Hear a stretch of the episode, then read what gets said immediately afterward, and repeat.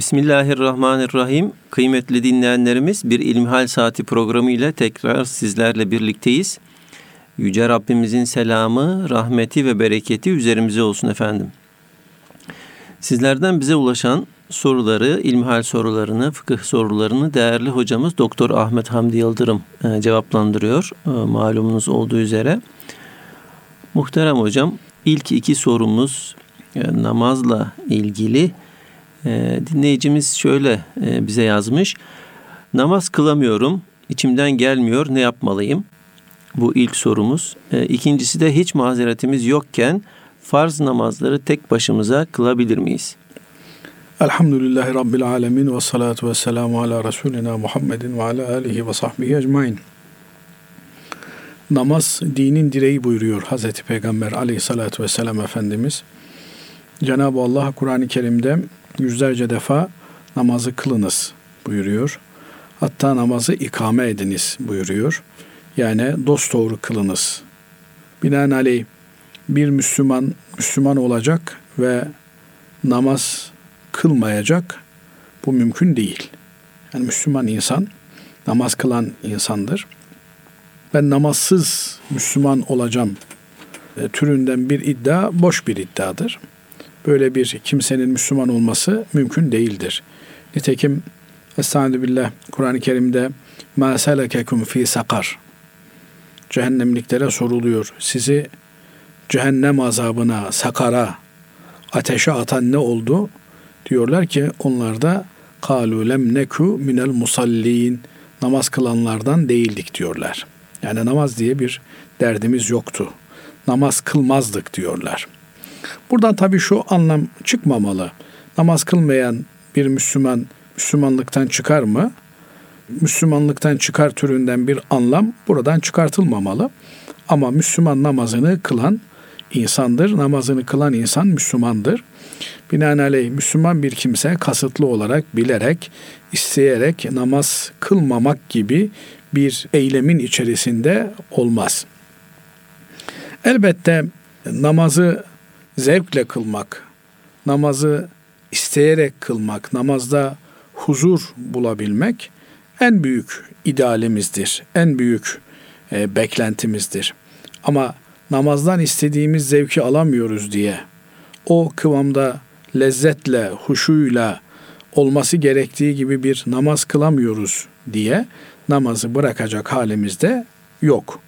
Dolayısıyla nefse ağır da gelse şeytan e, aman canım kılacan da ne olacak diye aleyhte propaganda yapsa da biz ısrarla namaz kılmaya devam edeceğiz. Çünkü Cenab-ı Allah Kur'an-ı Kerim'de müteaddit yerlerde şeytan sizin düşmanınızdır ve şeytanı düşman olarak belleyiniz ve ona göre tedbirlerinizi alınız buyurmaktadır. Binaenaleyh şeytanın bizim düşmanımız olduğunu ve şeytanın bizi her an yoldan çıkartmak için mücadele ettiğini, bu noktada vesvese verdiğini bilmek durumundayız. Bir kimse namaz kılmak istediği halde Müslümanım ben namaz kılmam gerekir dediği halde eğer içinden bir ses ya o namaz kılacaksın da ne olacak bırak şimdi kılmasan da olur sonra kılarsın daha gençsin hayatını yaşa türünden bir takım vesveselerle onu namazdan alıkoymaya uzaklaştırmaya çalışıyorsa bunlar şeytanın ve nefsin vesveseleridir, ihvasıdır, yoldan çıkartma çabalarıdır. Dolayısıyla bunlara kulak asmamak gerekir. Aksine aksine namazı kılmaya ısrarla devam etmek gerekir. Çünkü namaz insanı kötülüklerden, çirkinliklerden alıkoyar. Namaz kılan insan namaz kılmaması halinde işleyebileceği birçok kötülükten, birçok fenalıktan, çirkinlikten uzak durmuş demektir. En azından namaz işte kılarken bir kötülük yapma, bir çirkinlik içerisinde bulunma imkanı söz konusu değildir. E bir Müslümanın asgari olarak günde beş defa namaz kıldığını düşünecek olursak, beş vakit namaz kıldığını düşünecek olursak, demek ki bir Müslüman ortalama bir saat gibi bir zaman diliminde kendini Cenab-ı Allah'ın huzurunda onun emirlerine itaat ederek, riayet ederek bir vakit geçiriyor demektir. Eğer biz namazı şuurla kılabilirsek, bilinçle kılabilirsek, hakkıyla kılabilirsek, alemlerin Rabbinin huzurunda olduğumuzun farkında olarak kılabilirsek ve ona göre ön hazırlıklarıyla beraber kılabilirsek namaz bizi çok daha farklı ruhani alemlere taşır götürür. Namaz müminin miracıdır. Allah'a yükselme imkanı bulduğu dilimdir, andır, zamandır. Binaenaleyh namazı çok ısrarla kılmaya devam etmemiz lazım. Namazı muhafaza edenler buyuruyor Cenab-ı Allah. Namaza devam ediniz, özellikle de orta namaza devam ediniz buyuruyor. Orta namazın ne olduğunu alimlerimiz farklı farklı ifade etmişler. Ama önemli olan nokta şu ki Cenab-ı Allah bizden namaza devam etmemizi istiyor. Namazsız bir Müslüman olmaz. Ağır gelse de bize namaza devam edeceğiz. Efendim zorluk çeksek de namaza devam edeceğiz. Tabi bu arada bir yandan da şunu düşünmek durumundayız. Namaz bana neden ağır geliyor? Neden bana zor geliyor namaz? Bununla ilgili de e, çarelere başvurmamız gerekiyor. Nasıl insan mesela vücudunda dermansızlık gördüğünde, bir takatsizlik gördüğünde doktora gidiyor. Bununla ilgili de bir uzmana danışmamız gerekiyor. Şimdi bu noktayı nazardan baktığımızda bir kimse namaza karşı niçin soğukluk duyar? Bunun temelinde tabi şeytanın bizimle uğraşması gelir. Nitekim Haşr suresinde Cenab-ı Allah misal veriyor. Kemeseli şeytani iz kâle lil insani kufur. Şeytan misalinde olduğu gibi diyor Cenab-ı Allah. İnsana musallat olur ve insana ükfur, dinden imandan çık. Ne zorun var namaz kılıyorsun, oruç tutuyorsun der. Felemma kefara eğer insan şeytana kulak verecek, ona itaat edecek, dinden imandan çıkacak olursa bu sefer şeytan saf değiştirir, karşı tarafa geçer ve aynen Kur'an-ı Kerim bize bildiriyor. Kale inni beri'un minke inni ahafullaha rabbel alemin. Ben sizden uzağım der. Ben alemlerin Rabbi Allah'tan korkarım der. Binaenaleyh namazdan, niyazdan insanı soğuttuktan sonra, secdeden kaçırdıktan sonra döner bir de tabiri caizse şeytan dalgasını geçer. Ben Allah'a bir kere secde etmedim, rahmetinden kovuldum. Sense gün içerisinde kaç defa Cenab-ı Allah'a itaatsizlik ediyorsun, secdeden imtina ediyorsun, çekiniyorsun, secde etmiyorsun, namaz kılmıyorsun. Senin gibi bir bedbaht adamla ben arkadaşlık yapamam bundan sonra der. Ben alemlerin Rabbi Allah'tan korkarım der, çeker gider. Demek ki namazdan zevk alabilmek için namazlı insanlarla beraber olmamız lazım. Namazı gündem eden insanlarla beraber olmamız lazım. Namazı kılmaya layık olmamız lazım. Eğer bir insan gün içerisinde Allah'a isyanla meşgul olursa Allah muhafaza etsin. Eğer dinle imanla ilişkisi olmayan, alakası olmayan kimselerle yatar kalkarsa ya böyle biri de var mı diyen olursa çok rahat bir şekilde ona söyleyebiliriz ki bir adam sabahtan akşama kadar Allah'a isyan olan diziler, filmler seyrediyorsa, internetin karanlık sokaklarında yol alıyorsa, bu adam içi, kalbi isyanla dolu olduğu için namaz kılmaya üşenir. Yani münafıklık alameti onda belirir. Münafık kimdir? İçinden inanmadığı halde dışından Müslüman gibi görünen kimsedir. İçinden şüpheleri olduğu, tereddütleri olduğu halde din ile ilgili, imanla ilgili, Allah'la ilgili e, kabul edemeyişleri olduğu halde dışarıdan Müslüman gibi görünen kimse onlar namazı da sallapati türünden kılarlar. Binaenaleyh onların kıldığı namaz namaza benzemez. Binaenaleyh bir kimse eğer gün içerisinde din ile imanla bağdaşmayan bir şeyle yoğun bir şekilde meşgul oluyorsa, haramla meşgul oluyorsa, haramın içerisinde bir gün geçiriyorsa bu kimsenin namaza karşı isteği de azalır. Binaenaleyh namaza karşı isteksizliğimizi bertaraf edebilmek için, soğukluğumuzdan kurtulabilmek için muhakkak surette namaz ehli olanlarla, namazı gündem yapanlarla, bakıldıklarında yanlarına oturulduğunda Allah'ı hatırlatan iyi şeylerden, güzel şeylerden bahseden insanlarla beraber olmamız gerekir. Eğer biz e, Cenab-ı Allah'ı her daim hatırlamaya gayret edersek, namazda huzur bulmaya çabalarsak namaz bizde bir tutku haline gelir. Namaz biz olmazsa olmaz bir zorunluluk haline gelir. Şimdi zaman zaman konuşuyoruz bunu Basri Hocam. Kendi adıma baktığımda şunu söyleyebilirim. Evet, namazdan istediğim lezzeti alabiliyor muyum? İstediğim tadı, huzuru, huşuğu namazda bulabiliyor muyum? Yok. Namazda bin bir türlü şey aklımıza geliyor. Niye? Namazın ön hazırlığını doğru yapamadığımız için. Şimdi namazların hemen hemen hepsinin öncesinde bir sünnet namazı var. Evet. Ondan önce camiye vaktiyle gidip efendim oturup tesbihatla meşgul olmak, ahiret hazırlığı yapmak gerekiyor. Böyle hazırlıklı bir şekilde huzura girerse bir insan o zaman o namaz ona tat veriyor. Şimdi bir devlet başkanı, bir padişah, bir sultan tebasından, vatandaşlarından biriyle görüşecek olsa eğer adamcağızın üstü başı pejmürde ise, efendim kirli, paslı ise bunu önce e, protokol görevlileri götürürler bir hamamda güzelce yıkarlar, paklarlar. Üstüne başına güzel elbiseler alırlar, giydirirler ve bu şekilde huzura çıkartırlar. Huzura çıkarken de öyle hemen çat kapı sultanın huzuruna almazlar yüzlerce kapıdan belki geçer. En son e, mabeyn odasında oturtulur, bekletilir. Ondan sonra sultanın huzuruna alınır. Bütün bunlar o sultanın huzuruna çıkacak kimsenin gönlünde bir heybet meydana getirir. Yani öyle sıradan biriyle karşılaşmıyorsun. Yani dünyada çok az insanın görüşebileceği, kimseyle görüşeceksin diye insanın böyle içinde bir ürperti, bir heyecan, bir korku, saygıyla karışık bir hal belirir ve e, sultanın huzuruna girdiğinde de hiçbir şey aklına gelmez. Orada e, sultanın heybetinden belki sultanla göz göze bile gelemeyebilir. Öyle bir heybetli bir manzara düşünün. E, namaz ise sultanların sultanının, alemlerin Rabbinin, kainatın, evrenin sahibinin, her şeyi yoktan ya var eden o mutlak kudretin huzuruna çıkmak.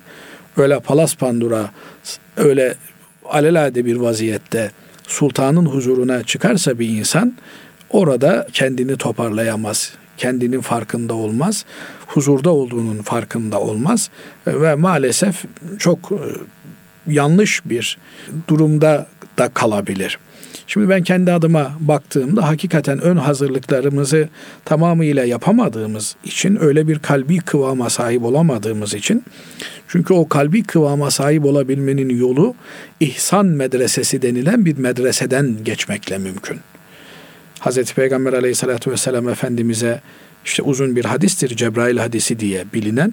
Bu hadis-i şerifin anlattığına göre Cebrail aleyhisselam gelir ve bir takım sorular sorar. Sahabe-i kiram efendilerimiz de otururken Hazreti Peygamber Efendimiz Cebrail gelir iman nedir diye sorar, İslam nedir diye sorar, peşinden de ihsan nedir diye sorar. Hazreti Peygamber ihsana cevap verirken sallallahu aleyhi ve sellem Efendimiz en ta'budallaha ke enneke terahu Allah'ı görüyormuş gibi Allah'a ibadet etmektir. Yani Allah'ın huzurundasın. Görüyorsun Allah'ı. Fe in lem tekun terahu sen onu göremesen de fe innehu yarak. Evet o kıvama gelemedin Allah'ı görüyormuş gibi ibadet edemiyorsun. Ama en azından Allah'ın seni gördüğünün farkında olarak ibadet et.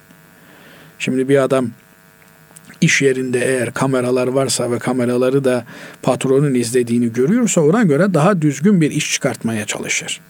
Şimdi Cenab-ı Allah'ın kameraları her yerde ilahi kamera bizi murakabe ediyor, görüyor. Binaenaleyh namazı kılarken görüldüğümüzün farkında olarak namazı kırmamız lazım. Şimdi o huzurda efendim saçınla başınla oynaman, oranla buranla e, kaşınman bunlar doğru şeyler değil.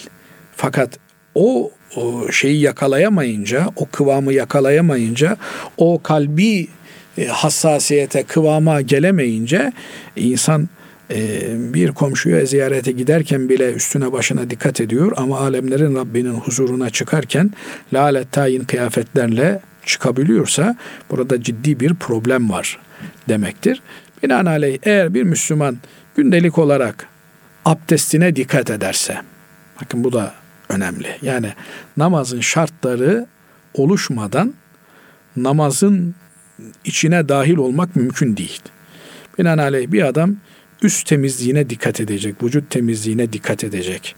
Vaktinde tıraşını olacak yani e, bel altı, koltuk altı tıraşını olacak. Temizliğine riayet edecek. Pis olan bir Müslümanı melekler de sevmezler. Manevi melekler de ona yardımcı olmazlar. Binaenaleyh Müslümanlık demek temizlik demek. Beden temizliğine çok dikkat edecek. Elbise temizliğine dikkat edecek. Bazıları elbise temizliği denince yani renklerin uyum halinde olmasını kastettiğimizi zannediyor. Öyle değil. Yani şer'an bir e, pislik bulaşmamış olacak. Tertemiz olacak Müslüman. Taharetine dikkat edecek, abdest adabına dikkat edecek. Taharetine dikkat etmezse bir Müslüman o da e, namazdan zevk alamaz. Ama eğer taharetine dikkat ederse, güzel bir şekilde temizlenirse, peşinden de istibrasını yapıp güzel bir abdest alırsa, bu ön hazırlıkları güzel bir şekilde yaparsa, ondan sonra namazından zevk aldığının farkına varır. Çünkü bir insan ne kadar namaza ehemmiyet verirse, kıymet verirse, namaz onu o kadar içine çeker. Ve ne kadar namazın içine girerse bir insan, o kadar o namazdan haz alır, tad alır. Şimdi dünyaya namaz için gönderildiğimize göre namazı hayatımızın merkezine yerleştirmemiz lazım. Bütün her şey onun etrafında şekillenmeli. Şimdi bir yere gideceğiz. Akşam ezanı okunduysa önce namazımızı kılalım. Ondan sonra. Ama yetişemeyeceğiz. Yetişemezsek yetişemeyiz. Dünyanın sonu değil ya. Neye yetişeceksin sonra? Evet. Yani kaçan ne ki yetişeceksin, yetiştireceksin. Binaenaleyh namaza böyle dikkat etmek lazım. Bir başka e, sorunuz da zannedersem. Bir de hocam hani cemaat ve tek başına kılmak. Dinleyicimiz demiş ki cemaate katılmadan e, tek başına kıldığımız namazlar yani hiç mazeretimiz yokken bunun şeysi nedir, durumu nedir? Burada da tabii yani mazereti yokken bir Müslümanın cemaatsiz namaz kılması kıldığı namazın eksik olduğu anlamına gelir. Kamil anlamda, mükemmel anlamda tas tamam namaz cemaatle kılınan namazdır. Niye? Fatiha suresinde de diyoruz ki İyyâke na'budu ve iyyâke nesta'in. Ya Rabbi ancak sana ibadet ederiz ve ancak senden yardım isteriz. Bizi doğru yola ulaştır. Hep böyle çoğul sığası kullanıyoruz. Binaenaleyh namaz cemaat halinde eda edilen bir ibadettir. Tek başına namaz nafile namazlar için söz konusudur. Sünnet namazlar için söz konusudur. Diğer namazlar, farz olan namazlar günde beş defa beş vakit kılmamız gereken farz namazlar toplu olarak, birlikte olarak kılmamız gereken, cemaatle eda edilmesi gereken namazlardır. Bu namazların mazeretsiz bir şekilde tek başına kılınması doğru değildir. Cemaat derken de tabii iki türlü bir cemaat söz konusu. Bunlardan bir tanesi evimizde çoluğumuzu çocuğumuzu toplayıp imam olarak cemaatle namazı kılmamızdır. Bu da bir cemaattir. Yani insan nasıl tek başına yemek yemek doğru bir şey değil. Bütün aile beraber yemek yiyoruz. Namazı da bütün aile beraber kılmak gerekir. Namazdan sonra oturup hatta e, Kur'an okumak, hadisi şerif mütalaa etmek. Bunlar ne güzel şeyler. Müslüman bir aileyi oluşturabilecek ne muazzam şeyler bunlar. Ama bir başkası da belki camideki cemaate iştirak etmektir. Camideki cemaate iştirak etmek erkeklerin e, vazifesidir, görevidir. Erkekler mutlak surette camideki cemaate iştirak etmeliler.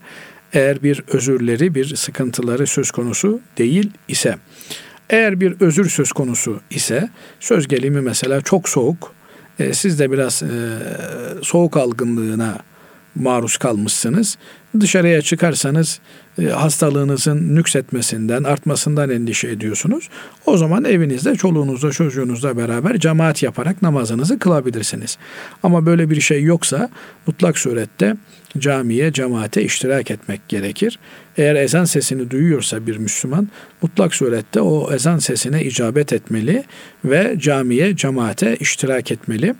Camide kılınan namazın sevabı evde kılınan cemaatle namazdan yüzlerce derece daha fazladır. Çünkü her atılan adımın bir sevabı söz konusudur. binaenaleyh cami uzaktır diye de bir bahane üretmemek lazım. Aksine öyle rivayetler var sahabe-i kiram efendilerimizden. Evlerinin camiye uzak olmasını tercih ederlermiş. Çünkü e, eve 100 metre mesafedeyse cami söz gelimi 100 sevap kazanacaksın. Ama eğer 1000 metre mesafedeyse 1000 sevap kazanacaksın. E, 1000 sevapla 100 sevap arasında 10 kat fazla bir sevap olduğundan dolayı onlar öyle insanlardı. Yani e, en akıllıca olanı, en rentable olanı tercih ederlerdi. Bu yönüyle e, cami uzaktır bahanesi yapmamak lazım. Cenab-ı Allah sıhhat afiyet verdikçe camide cemaatle namazı kılmaya gayret etmek lazım. He, ama e, zaman zaman hastalık vesaire sebebiyle eğer camideki cemaate iştirak edememe durumu söz konusu olursa o zaman Cenab-ı Allah e, sağlamken yaptığımız ibadetleri biz hastayken, rahatsızken yapamadığımızda da sağlamken yaptığımız ecrin, mükafatın aynısını bizlere vereceğini müjdeliyor. Bu müjdeye binaen rahatlıkla evimizde, çoluğumuzla, çocuğumuzla beraber cemaat olabiliriz.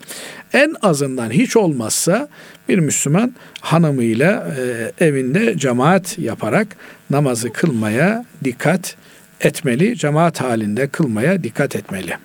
Evet. Allah razı olsun kıymetli hocam. Şimdi e, diğer bir sorumuz şöyle. Camide bazı kişilerin farz namazdan sonra tesbih çektiğini görüyorum. Müezzin ise son sünnette kılındıktan sonra tesbih çektiriyor. Farzdan sonra tesbih çekenlerin bir dayanağı var mıdır? Demiş sevgili evet. kardeşimiz. Hazreti Peygamber aleyhissalatü vesselam Efendimiz namazın akabinde hemen peşinde işte 33 defa Subhanallah, 33 defa Elhamdülillah, 33 defa Allahu Ekber ve yüzüncüyü de La havle la ilahe illallah vahdehu la şerike leh lehul mülkü ve lehul hamdu ve huve ala kulli şeyin kadir tesbihini okuyan kimselere e, Cenab-ı Allah'ın mükafat vereceğinden bahsediyor. Binaenaleyh buradaki namazın akabinde ifadesi hemen selam verir vermez bu tesbihatın yapılmasını mı gerektirir? Yoksa namazın bir parçası olan e, biz e, söz gelimi öğle namazını kılıyoruz. Evet. Öğle namazının ilk sünneti var. Son sünneti var. Öğle namazının farzından sonra son sünneti olduğuna göre ee, onunla ilgili de Efendimiz Aleyhisselatü Vesselam kim öğlenin farzından sonra iki rekat veya namaz kılarsa buyuruyor. Şimdi burada iki tane ifade söz konusu. Biri kim namazın akabinde e, tesbih çekerse, biri kim namazın akabinde namaz kılarsa diye ifade ediyor. E, buradaki maksat acaba e, tesbihin hemen selam verirken peşinden mi yapılması yoksa ee, yine namazın akabinden kılınması gereken, peşinden hemen ardından kılınması gereken sünnetten sonra mı yapılması noktasında bir e, anlayış farkı olabilir. E, bizim ecdadımız bu hem e, tesbihatı hem de namazların sünnetlerini eğer cemaat dağılırsa bireysel olarak yapmakta sıkıntı olabilir, ihmali olanlar olabilir. Binaenaleyh bunlar işte tesbihatı ihmalinden dolayı sevaplarını kaçırmış olurlar düşüncesiyle camide adeta nasıl ifade edeyim sıradan bir spontanelikle yani böyle bir kalıba mecburi sokma söz konusu değil. Müezzin efendi namazını bitirmiş, sünnetini bitirmiş. O kendi tesbihatını ilk tesbihleri sesli söyleyerek yapıyor. Cemaatte yine eş zamanlı olarak kendi tesbihlerini çekiyorlar. Burada tabi arkadaşlar toplanın hep beraber Subhanallah diyeceğiz, Elhamdülillah diyeceğiz, Allahu Ekber diyeceğiz diye bir şey söz konusu değil. Bir camilerimizde gördüğümüz şekliyle müezzin efendi kendisi başlıyor tesbihatını çekmeye. Ee, siz ondan önce de çekebilirsiniz. Onunla beraber de çekebilirsiniz. Ondan sonra da çekebilirsiniz. Burada asıl olan namazdan sonra ayetel kürsünün okunması, 33 Subhanallah, 33 Elhamdülillah, 33 Allahu Ekber denilmesi. Bunun müezzinin komutuyla olması gerekir diye bir mecburiyetimiz, bir zorunluluğumuz yok. Siz eğer ben hemen farzın peşinden bunu çekeyim, sonra da sünnetini kılayım derseniz o da makbuldür. Ama sünnetini kılayım, ondan sonra da tesbihatı çekeyim, peşinden de bütün ümmeti Muhammed'in camideki duasına ben de iştirak edeyim derseniz onda da bir sıkıntı yoktur.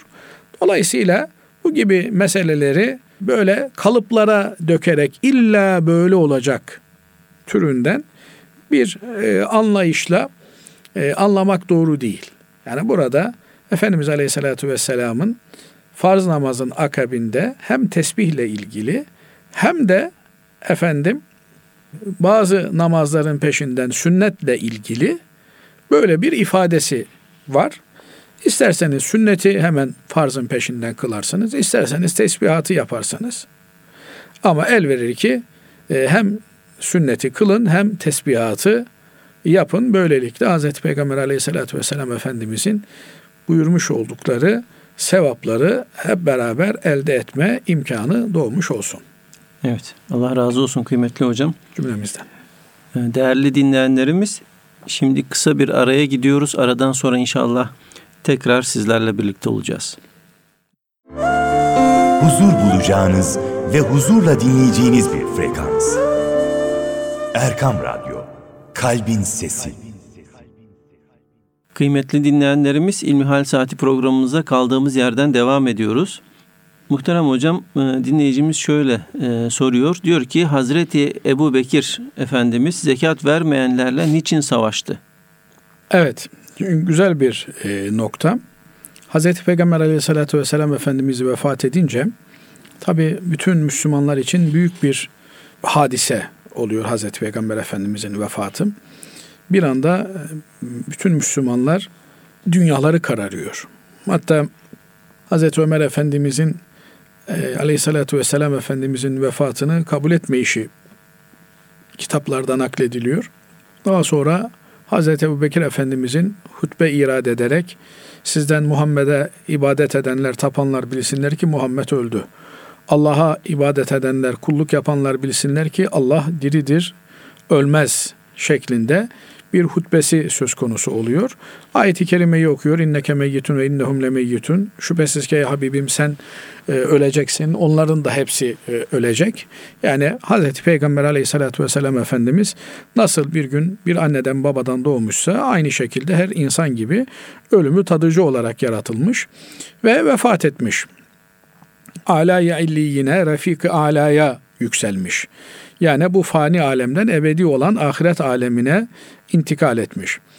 Bu e, hadise e, Medine'deki Müslümanlar için böyle bir e, ağır etki yaptığı gibi Medine dışındaki Müslümanlar için de e, çok ağır etkileri olmuş.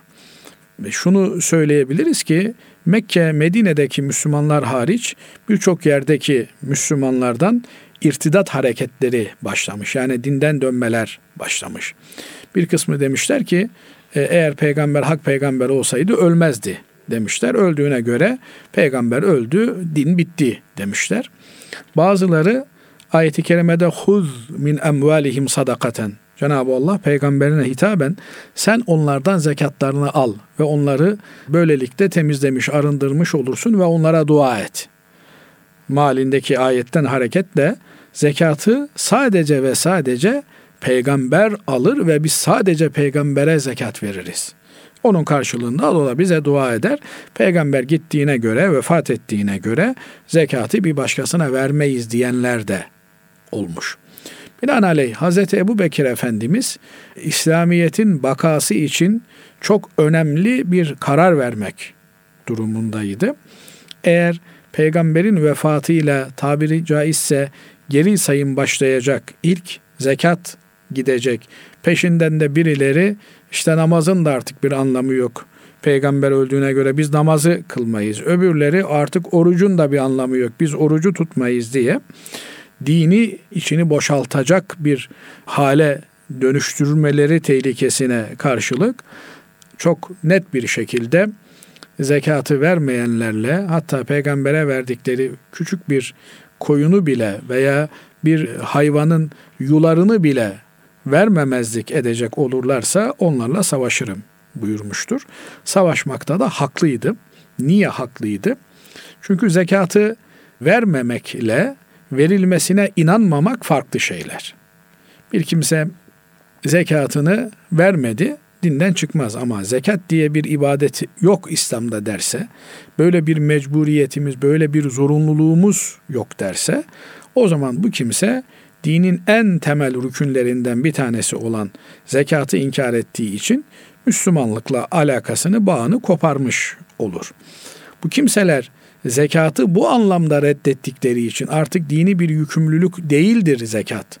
Zekat alma ve zekat verme peygamberin kendisiyle alakalı bir meseleydi. Peygamber vefat edince bu da bitmiştir. Binaenaleyh bundan sonra kimse zekat vermek zorunda değildir ifadesini kullandıkları için bu düşünceye, bu inanca sahip oldukları için bu düşünce, bu inanç onları Müslümanlıkla bağlarını koparmaya götüren bir şey olacağından dolayı Hz. Ebu Bekir Efendimiz haklı olarak onlarla savaşmıştır. Bunun anlamı şu, yani dini bölmelerine, parçalamalarına müsaade etmemiştir. Eğer böyle bir savaş yapılmasa ve gevşeklik gösterilmiş olsaydı, o gün tabiri caizse Mekke, Medine haricindeki Müslümanların çok önemli bir kısmı dinden döndükleri için Müslümanların derlenip toparlanmaları Hz. Peygamber aleyhissalatü vesselam Efendimizin bırakmış olduğu misyonu bütün dünyaya yaymak gibi bir imkanları olmayacaktı. Bu yönüyle Hz. Ebu Bekir Efendimiz kendisine bir takım itirazlar yapılmasına rağmen mesela Hz. Ömer Efendimiz demiş ki yani bu insanlar Müslüman insanlar zekat vermiyorlar diye bunlarla savaşmamız, bunları öldürmemiz doğru olmaz.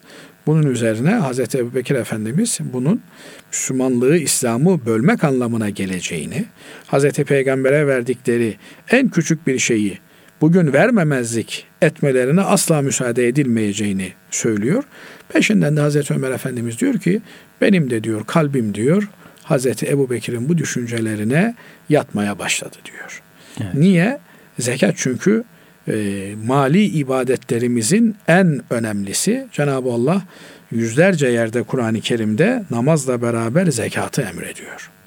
Onlar namazlarını kılarlar, kendilerine verilenden zekatlarını verirler. Efendim namazınızı kılınız, zekatını veriniz diye yüzlerce ayette zekatla namaz beraber geçmektedir. Namazla zekatın arasını ayırmaya kalkmak dini ortadan bölmek anlamına geleceği için buna müsaade edilmemiştir haklı olarak.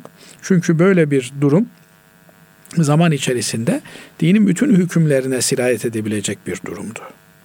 Ve zamanda göstermiştir ki hakikaten Hz. Ebu Bekir Efendimizin yaptığı hareket çok yerinde bir hareket olmuştur ve birkaç sene içerisinde çok fazla geçmeden bütün İslam dünyası e, Müslümanlığı benimser hale gelmiş ve çok yoğun bir şekilde sahabe efendilerimiz İslam dünyasına yayılarak e, insanların ilimle, irfanla gönül dünyalarını ihya etmişler ve Müslümanlık artık bütün kalplerde tam anlamıyla yerleşmişti. Çünkü Hz. Peygamber aleyhissalatü vesselam Efendimizin hayatında sahabe-i kiram efendilerimiz Medine-i Münevvere'den ayrılmak istememişlerdir. Peygamber Efendimizin yanında olmak, onun e, her an ona gelen vahiden istifade etmek istemişlerdir. Ama Peygamber Efendimiz aleyhissalatü vesselam vefat ettikten sonra birçoğuna Medine dar gelmeye başlamıştır. Çünkü her sokağında Hz. Peygamber Efendimiz'i hatırlamaktadırlar. Mescide her girişlerinde Hz. Peygamber Efendimiz'i hatırlamaktadırlar. Mihrapta Hz. Peygamber Efendimiz'i göremeyince, minberde Hz. Peygamber Efendimiz'i göremeyince bu onlara e, çok ağır gelmekteydi. Binaenaleyh birçokları e, Hz. Peygamber aleyhissalatü vesselam Efendimiz'i tabiri caizse memnun etmek için onun getirdiği şeriatı, dini bütün insanlığa öğretmek gayesiyle Medine'nin dışına çıkmışlardır. Yani yapılan e, sayımlara, tahminlere göre Medine'de çok az bir Müslüman kalmıştır. Yani veda hutbesinde 120 bin sahabe olduğu söyleniyor. E, Medine'de e, herhalde bir 70-80 bin sahabi olsa gerek. Onlardan 10 bin tane kalmış Medine-i Münevvere'de ve Mekke-i Mükerreme'de. Yani dolayısıyla 120 bin sahabinin 10-15 e, bin tanesi belki buralarda kalmış. Diğerleri bütün dünyaya yayılmışlardır. Efendimiz Aleyhisselatü Vesselam'ın vefatından sonra Hazreti Bilal Efendimiz mesela Peygamber Efendimizin müezzini kalamamış Medine'de. Medine dar gelmiş ona. Medine sıkmaya başlamış çünkü her taşı, her e, ağacı Hazreti Peygamber aleyhissalatü vesselam Efendimiz'i andırıyor. E, Şam'a e, gitmiş. Sonra yıllar sonra tekrar e, Medine-i Münevvere'ye gelip ezan okuduğunda herkes hıçkıra hıçkıra ağlamış. Yani adeta Hazreti Peygamber Efendimiz tekrar teşrif etti diye şu fani aleme düşünmüşler. Binaenaleyh bu olaylardan sonra Hazreti Ebu Bekir Efendimizin e, dinden dönmeleri bastırması üzerine tekrar İslam dünyası e, yeniden bir e, diriliş e, hamlesine başlamıştır. Böylelikle de bütün e, bu bölgelere sahabe efendilerim yayılmış hem Hazreti Peygamber Efendimizin onlara anlattığı hadisleri aktarmışlar hem de dini öğretmişlerdir oradaki insanlara. Evet. Başka bir dinleyicimizden şöyle bir soru e, bize ulaşmış. İçinde Lut Gölü tuzu bulunan bir kremi kullanmak caiz midir? Şimdi Hz. Peygamber aleyhissalatü vesselam Efendimiz Tebük seferine giderken biliyorsunuz buralardan geçerek gidiyor. Evet. Medine-i Münevvere'den Tebük'e giderken Lut kavminin helak olduğu bu bölgeden e, geçerek gidiyor. Ee, sahabe efendilerimiz tabi yorgun, argın, kıt kanaat imkanlarla e, yolculuk yapıyorlar. Bu bölgede e, konaklanıldığında e, buradaki kuyulardan, su kaynaklarından su temin ediyorlar. O sularla ellerinde bulunan işte az biraz undan e, hamur yapıyorlar. Efendimiz Aleyhisselatü Vesselam olaydan haberdar olunca e, derhal o bölgeyi boşaltmalarını emrediyor ve oradan aldıkları suları dökmelerini, o sularla yaptıkları hamurları da kapları da boşaltmalarını emrediyor. Sebebi de buraya Allah'ın laneti yağmıştır diyor. O lanetin hala e, izleri bulunmaktadır. İşte biliyorsunuz e, bir atom bombası e, evet. patladı. İki tane şehire atom bombası attılar. Hala o atom bombasının izleri oralarda mevcut diyorlar. Efendim Çernobil'de nükleer sızıntı meydana geldi. Yüzlerce insan o sızıntıdan etkilendi. İşte Karadeniz bölgesinde de yüz, e, yüzlerce insan yıllardır onun e, kötü neticelerinden, sonuçlarından etkileniyorlar. Nasıl böyle maddi olayların esirleri, tesirleri oluyorsa burada da maddeten helak olmuş bir kavim. Yani Lut kavmi burada helak olmuş. Bunların eserleri Hazreti Peygamber aleyhissalatü vesselam Efendimizin ifadesiyle devam ediyor. Bugün de o bölgeden efendim e, su içmemek, o bölgede fazla vakit geçirmemek, oradan hızlı bir şekilde eğer geçmek gerekiyorsa e, istiğfar ederek geçmek lazımdır diye alimlerimiz e, söylüyorlar. O bölgede yetişen bir bitki varsa, bir meyve varsa onun yenilmeyeceği, yenilmesinin doğru olmayacağı söyleniyor. Binaenaleyh o bölgedeki tuzdan da elde edilen bir mamülü kullanmak doğru değil. Ama eğer e, alternatif olmayan faydalı olduğuna inanılan bir şey ise bu gibi noktalarda da alimlerimiz e, asıl olan kişinin hastalığına tedavi aramasıdır. Çare aramasıdır. Eğer böyle bir çare olduğuna dair, tedavi edici bir özelliği olduğuna dair bir e, bilgi varsa, kanaat varsa bundan istifade edilebilir ama e, gerek olmadıkça, ihtiyaç olmadıkça, alternatifi olduğu sürece bu tür şeylere tevessül etmemek en doğrusu. Evet. Diğer bir sorumuz efendim botoks ve burun estetiği yaptırmak caiz midir? Şimdi tabii botoks nedir Basri hocam? Doğrusu hocam ben bilmiyorum yani. Botoks e bilmediğin nedir? şeyi niye yaptırıyorsun hocam? Yani ben yaptırmıyorum. Dinleyicimiz ha. soruyor. Yani dinleyicimiz de e, sorsa ne olduğunu bilmeden bir şeyle ilgili söz söylemek doğru değil. Bir şeyle ilgili bir şey söyleyebilmek için onun ne olduğunu önce iyi bilmek, kavramak gerekiyor. Ama Bildiğim kadarıyla botoks cildin bazı yerlerine dolgu yapmak suretiyle daha güzel görünmeye çalışmak anlamına geliyor. Şimdi Cenab-ı Allah e, biz insan oğlunu ahseni takvim üzere yarattığını söylüyor. En güzel kıvamda yarattığını söylüyor. Bu tür estetik amaçlı operasyonlar eğer bir sağlık gerekçesiyle yapılıyor ise mesela adamın burnunda nefes almasına mani bir şekilde bir tıkanıklık var. Efendim bir kemik çıkıntısı var. Burnunun e, nefes alma özelliğini zaafa uğratıyor. Yani nefes alırken sıkıntı çekiyor. Efendim ondan sebep şöyle bir hastalıkla karşı karşıya kalıyor. Rahat uyuyamıyor vesaire vesaire. Şimdi bu kimsenin burnundaki bu e, kemiğin alınması lazım veya törpülenmesi lazım. Bu beraberinde burundaki kemiği aldıktan sonra bir şekillendirmeyi de beraberinde getirecek. İşte böyle bir durumda asıl hedef, asıl maksat bir sağlık problemi olup bu sağlık probleminin tedavisi için yapılan bir operasyonda beraberinde gelecek olan bir estetik de ona bağlı olarak yapılabilir. Ama benim burnum biraz uzun ama bu uzun burunda pek camiada makbul bir şey değil. Ben bu burunu küçültmek istiyorum. Efendim burun ucunu yukarıya kaldırmak istiyorum. Filan meşhur kişinin burnuna benzetmek istiyorum türünden tamamen eften püften bir Hocam bazen şöyle de olabiliyor. Yani karşılaştığım oldu. Efendim hanım kızlar efendim işte evlenecek ama işte burnu işte şu şekilde diye yani kambur veya işte uzun neyse yani biraz da yani kendini e, hoş göstermek için böyle bir estetik yaptırabiliyorlar. Yani evlenebilmek e, daha kolay diyelim evlenebilmek maksadıyla.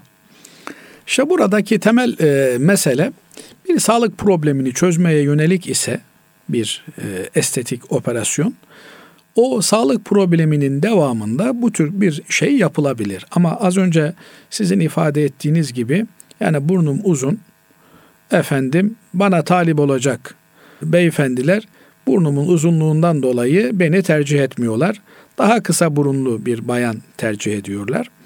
Yani burada tabii e, hakikaten çok böyle göze batan bir durum söz konusu ise e, bu da bir bozukluk sayılabilir ve fıtri olana normale döndürülmesinde bir problem görülmeyebilir. Ama bu nasıl söyleyeyim? İşte yani normal burun 3 santim de bu 12 santimlik bir burun. Yani böyle bir e, fahiş bir durum söz konusu ise yoksa e, bakıyorsunuz yani gayet sağlıklı Cenab-ı Allah tabiri caizse özene bezene yaratmış. Bütün e, yüz hatları yerli yerinde ama e, filan işte sanatçının burnu gibi değil diye e, burun estetiği olmak istiyor.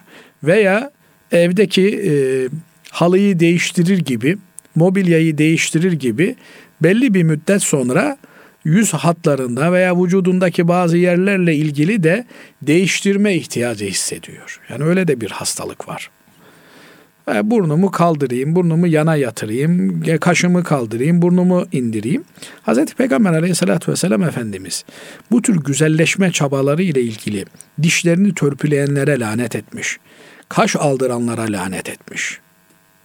Binaenaleyh böyle bir şeyden dolayı işte kaşına e, botoks yaptırmak, oraya e, bir madde e, zerk etmek, böylelikle kaşı kalınlaştırmak veya dudaklara daha kalın bir dudak sahibi olmak için böyle bir operasyon yapmak bunların hepsi şeytanın insanla oynaması ve Allah'ın yaratılışını bozmaya yönelik olan şeytanın fitnelerinden ibarettir. Bu tür davranışların tamamı aslında Hz. Peygamber aleyhissalatü vesselam Efendimizin estetikle ilgili bakın saç yamayanlara, kaşını aldıranlara, efendim dişini inceltenlere bunların hepsi eğer bir fıtrattan razı olmama, Allah'ın yaratılışını beğenmeme bir hastalığının neticesi ise lanete sebep olan davranışlar olarak görünmüş. Binaenaleyh yani insan ihtiyarlayınca e, kaşı gözü, e, yüzü, derisi sarkar. Efendim ben gerdireceğim, ihtiyar olduğum belli olmayacak. Bunlar e, işte hep problemli olan davranışlar. Onun için tek cümleyle şunu söyleyebiliriz. Eğer bir sağlık problemi varsa, yani mesela dudağına bir darbe gelmiş, dudağı yarılmış. E şimdi bu kimsenin e, dudak estetik estetiği olması caiz. Niye? Eski haline çevirmek için. Efendim e, kaşları, kirpikleri yanmış, e, kaşı yok. E bu kimsenin de estetik olması eski haline döndürme anlamına geldiği için problem olarak görülmeyecek bir durumdur. Az önce ifade ettik işte burnunda nefes almasına veya işte uyumasına mani bir durum söz konusu. Burada da bir e, operasyonda problem yok. Ama bunun haricinde Allah'ın yarattığını beğenmemek anlamına gelecek olan operasyonlar doğru şeyler değil. Evet. Bir Müslümanın yapacağı, tevessül edeceği şeyler değil. Teşekkür ederiz e, kıymetli hocam. Değerli dinleyenlerimiz bir İlmihal Saati programının daha sonuna ermiş bulunuyoruz. Hepinizi Allah'a emanet ediyoruz efendim. Hoşçakalın.